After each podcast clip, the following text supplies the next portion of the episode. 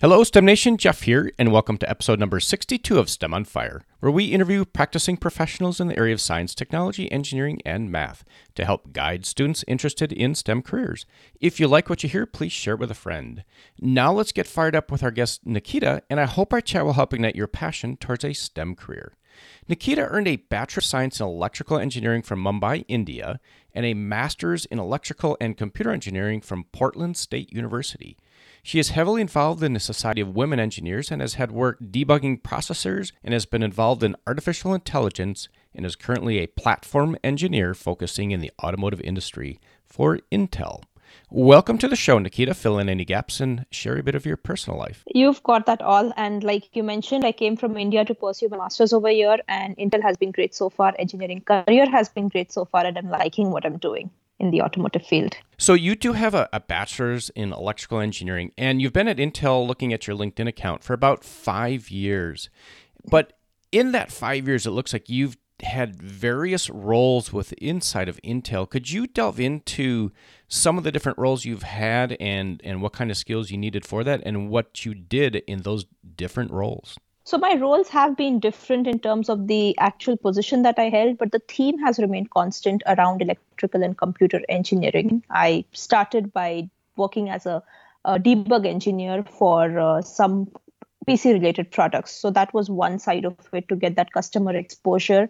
And then I moved to validation, which kind of loops or completes that whole cycle and that gave me different flavors of what the tech industry is all about where all i can put my degree to and uh, get to know like what i really like doing. So that early on that would also be my advice like early on explore as much as you can so you know where you fit in the culture. And then I tried another role at, at Intel, which was more of a startup mindset. You come up with an idea and have two years to execute it while a business unit is sponsoring your project. So that was like huge exposure and visibility uh, to the top level and also give you the chance to build something, to invent something. And now I have tried the automotive field and again the same background same roots but trying a different application so, were there any particular classes that you had to take as an undergrad that allowed you to work in the semiconductor industry? Uh, yes. So, I did start by taking the embedded systems and the VLSI uh, design classes and then also some verification and validation courses so this these all together helped me build my foundation and my base and very early on even before my bachelor's while exploring okay if engineering is the right thing for me i did take some extra classes in terms of computer science and hardware architecture just to get that feeling of whether i am really interested into it but yeah that just confirmed what i liked and what my interest was so you used an acronym, acronym that you said VLSI. Could you explain to STEM Nation what that what that is? Yeah, sure. So it's very large scale integrated circuit. That's the full form of it. And that's the whole design of how the components are designed, how the CAD level architecture goes, how the PCs, the transistors, and all the microprocessors are laid out, and all of those design related stuff that's taught over there. And it's a really good class. Yeah, thanks for explaining that, Nikita. We use a lot mm-hmm. of acronyms in the STEM world, and sometimes we have to explain what they are for STEM Nation. Yes. So, right now, Nikita, you're a, a platform engineer in the automotive industry. Could you dig into a little bit about what that's about? Sure. So, I am an applications engineer or a platform applications engineer, as you would call that. Uh, so what I am doing right now, or what our system on chip are doing, is that it powers the in-vehicle in- infotainment system in your car before it goes to the user. And I, as such, specialize in image processing unit, or just call it in layman's term, the camera. So, any camera related malfunction in the car that gets reported to me, I will perform the technical debug and provide a solution for it, or tap on the engineering team, or further go to the developer team and make sure that all of that gets resolved. And this could be changing like a piece of code or providing some hardware all of these things. And apart from that, when I mentioned artificial intelligence, I'm also developing some AI based applications for the cars. All right, thanks for that, Nikita. Over the last five years, you've had you know various different positions with inside of Intel. It, it, was that a unique job that you had with inside of Intel, or is that possible just by looking around and want to go do something different? You just look for a job internally, or was it a special program that you were in? So no, I just looked internally, and uh, Intel is a huge company, so you don't really have to leave to explore something new or try your hands on something different. And unlike other com- uh, like other companies as well most of them are pretty huge and you can just while you're doing your current role i at least i am of that mindset that i have my next two years. Okay after this these are the skill sets that i want to gain or these are the gaps that i want to fill. So where will i get that? What kind of role will give me that? So i start exploring ahead of time and then that's how i carve a job for myself. So i'm not really in a need of a job right now but i already have people that i've spoken to. I have my network and that's how i go about exploring uh, something that is along the lines of what I'm already doing. And then that would be my next area. And the venture program was a special program at Intel, which I applied for again. But then again, that was also like by exploring and looking around. Okay, Nikita. So you also have a master's in electrical engineering. Could you explain why you went on for your master's? Yeah. So I had my bachelor's, no doubt. I wanted to dig a little deeper into the workings of things, and I was very passionate about uh, gaining a foreign degree. So that's how I found out about okay, US US has those degrees, and then even before coming here, I was very passionate about working for Intel and knew that Intel was very local to the Portland State University that I went to, and that's what motivated me. And again, I was, like I said, I was very fashion, passionate about the computer architecture by taking those early on courses and microcontrollers and how everything just fit on a small chip and functions on a piece of code. So all of that pretty much excited me, and uh, that just confirmed that okay, I want to go ahead and get that further degree and get into the details and specifics of it. All right, sounds good, Nikita. And let's dig in here what what exactly is now your specific area of expertise? Yeah, so like I said, I am an applications engineer and I am working on the image processing unit or the camera, as you would say. Um, and since it's applications engineers, it's more com- customer focused. So I get the opportunity to get their issues real time, debug and solve, which is very exciting. It could be very challenging because you don't know what you are expecting tomorrow. There could be an issue, there could not be anything going on. So that, and then even going to the customer side, debugging it on their board, making sure everything integrates together, fits together, and all of those nice, exciting things. So it sounds like your day is, is pretty diverse and, and a lot of different things going on, and you got a pretty diverse background. What is one thing that really has you fired up, though, in the area of AI, automotive, or you know, engineering in general? I would say just the uniqueness of how things could be different from what you actually study at school and what you apply real time in the field. Over here, it's very much output driven. Like in school, if you're solving a math problem, you get some points for uh, making the steps right or reaching up to a certain level. But here, it's all about the output. If it doesn't work, you turn on the switch and it doesn't lit it's zero at that point so it's very output driven output focused it's very challenging at the same time and then there is so much available over there like people are so willing to help you and share their knowledge with you that it just makes teamwork so easy and you learn a lot through the process Okay, Nikita, and we're going to change gears here a little bit because everybody likes a story, or at least I like a story. Could you take us to a moment in time of an incredible aha moment you've had and tell us a story and how you turn that into success? There was this really great role that I was interested in at Intel itself, like you shared. I have changed quite a bit roles over year. Uh, but I did not meet all the qualifications. And uh, I am huge on mentors. So all of them taught me pretty well and early on that you just need to meet 50 to 60% of the ro- of the requirements and you can just pick the rest. You can learn all of them. But when I applied for this role, I was very soon told that I don't, I need a little more than what I had. And I was disappointed at that point, but I was not discouraged so i offered up to do a part-time assignment. So like you told me like do you look for roles or is it, is it a special role? I offered up. Like while i was doing my current job i said i will do a part-time assignment with you and i will pick up those missing skills and it's of no loss to you and nothing that i have to provide.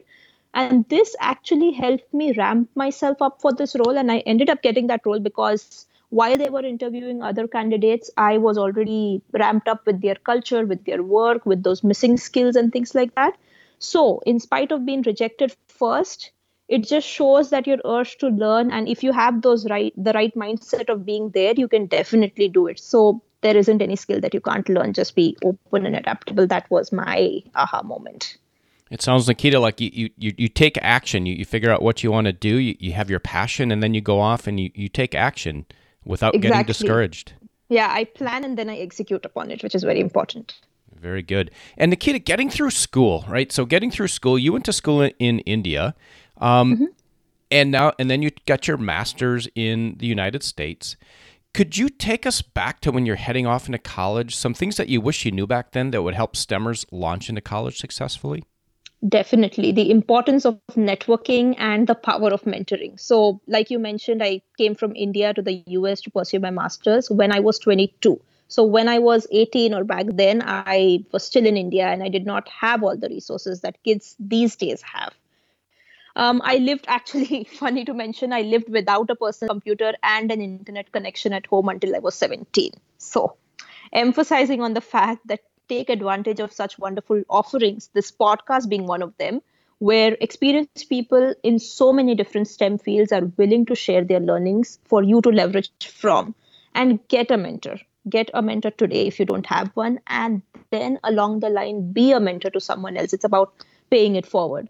So I would eventually have done what I'm doing today. I would have fi- found out either ways, but decision making and background research would have been way simpler have I had those mentors. And I did not have anyone to learn from. There is no engineer in my family. But despite that, I became the first one I wanted to be.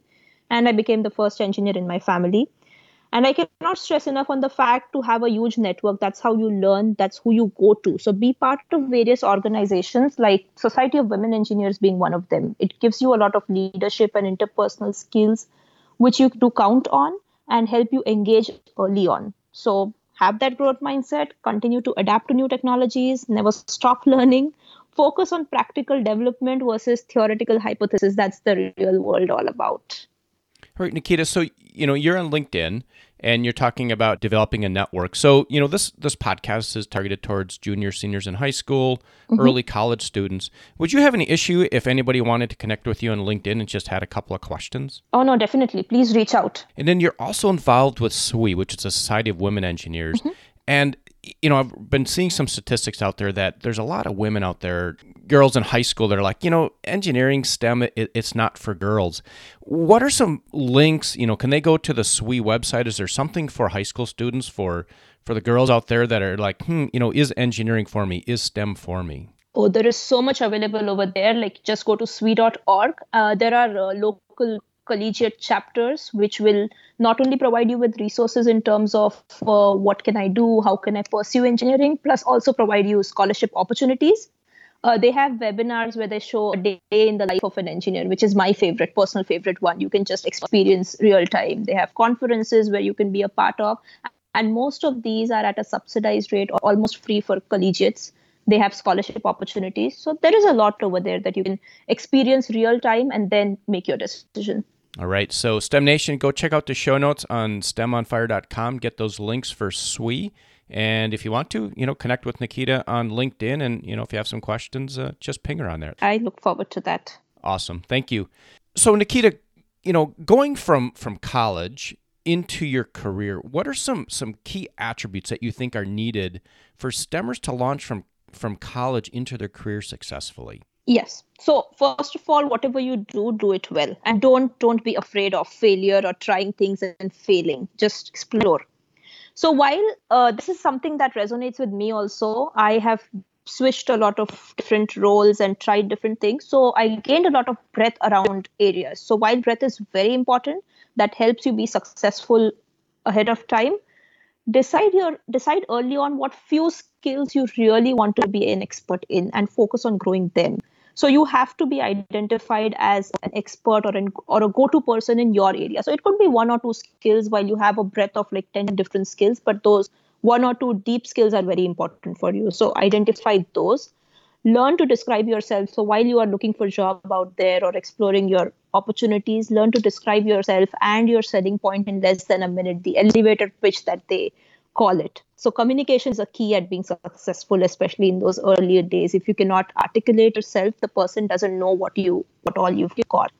So work on getting more opportunities to intern at various firms. So this I will just like highly recommend. Like you have the option of interning. Just just try various firms try various roles. Like if you are into hardware try a design role try a validation role try a debug role. So it gives you different flavors at the same time try it at different firms so you get to know the different culture explore the different people over there and that gives you an identity of what you really want to do and where you really want to be so internship by far has been a great tool for me to learn for myself what i want all right thanks nikita for all those great insights and we're going to take a quick pause and thank our sponsor audible who is offering a free audiobook. You can head over to stemonfirebook.com. That's stemonfirebook.com to get a free audiobook of your choosing. If you decide to cancel within 30 days, there's no cost, and you get to keep the audiobook.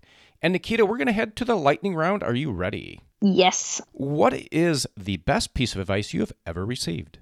I think it would be be adaptable. Don't rehearse too much. Jump right into things. So that is what I've done all the time and take ownership and deliver on it. Delivering is very important. And a personal habit that contributes to your success. So, as cliche as it may sound, I am a very organized and disciplined person. So, I kind of tend to carve my time out to do things. I have that to do list and stick to it, first of all. So, be it work or writing a blog or my extracurricular involvement for my professional development, I just make sure I execute on everything that I plan for. So, carving that time out and I don't hesitate to reach out for help. Awesome. And a favorite internet resource or phone app? Liking Reddit these days, like be it for some question that I really have or just for fun or reading through the uh, list of blogs over there, I, I seem to enjoy that a lot. And if you could recommend one and why? So I really like Seven Habits of Highly Effective People by Stephen Covey. Um, it's it's a great interpretation of how you place yourself. It's all about your perception, the mindset, and how you could channel all of that energy to think differently, act differently in a more positive and productive way. So I overall like that book. Seven Habits of Highly Effective People. That's come up multiple times on the podcast. Oh, it's one of my yeah, it's one of my favorite books as well. So, STEM Nation, check that out. You know, you got to get your your brain in the right mindset. You got to get in the right mindset, and uh, you know, always be positive. And Nikita, you've provided a lot of value so far, but we're going to ask for a little bit more. So, as we wrap up here, can you share a parting piece of guidance for STEM Nation, and then we'll say goodbye. So, like I always say at most of the events, be part of these STEM events activities that people invite you to doesn't mean that you have to be an engineer tomorrow. So this is just for you to explore and to understand and to get that insight. So use these as great resources for you to get a real time idea of what's happening. And it's going to be tough. So, no kidding. You have to put in a lot of work, but just stick to it. Remember one thing at a time, carve that small steps instead of eating the whole piece of cake. So, just stay with it, stick with it. And remember, if you want to do it if you really want to do it there is a lot of resources available out there so you just have to ask explore and don't forget to have fun while you do so. Kita, and with that, we will say goodbye. Thank you, Jeff. You're welcome. I hope you enjoyed our chat today with Nikita. Head over to STEMOnFire.com, subscribe to the email list to keep up with the latest happenings, and be sure to subscribe to the podcast on your favorite podcast player. And please share it with a friend. Until next week, I hope this chat has helped ignite your passion to a STEM career.